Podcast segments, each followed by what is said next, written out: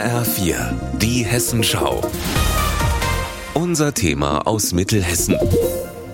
Hallo, ich bin Alina Schaller und ich nehme Sie heute mit nach Wetzlar. Wir besuchen Pascal Brendel aus Wehrheim beim Turntraining. Ja, genau die. Erstmal gilt wie bei fast jeder Sportart warm machen.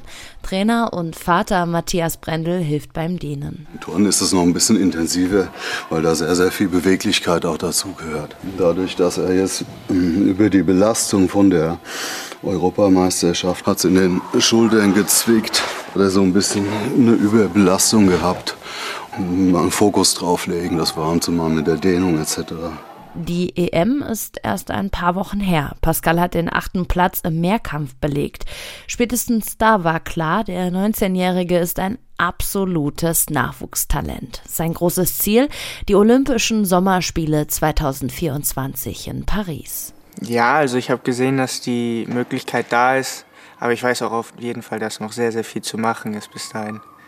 Also ich muss mich im Mehrkampf noch verbessern. Ich will noch ein paar Geräte so haben, dass ich noch mehr die Mannschaft auch absichern kann, weil es ja Olympia ist ja hauptsächlich Mannschaft, auch die Qualifikation. Gemeinsam mit seiner Mannschaft muss er bei der Weltmeisterschaft unter die besten neun Teams kommen, damit die Olympiateilnahme überhaupt drin ist. Und dann muss ich natürlich es auch schaffen, in die deutsche Mannschaft zu mich zu turnen. Ob als Mehrkämpfer ich da mitfahren werde, weiß ich nicht. Oder ob ich nur für, sagen wir mal, vier Geräte mitfahre. Das steht noch aus, aber ich, mein Ziel ist es, als Mehrkämpfer mitzufahren. Ein Turner aus Wetzlar bei den Olympischen Spielen.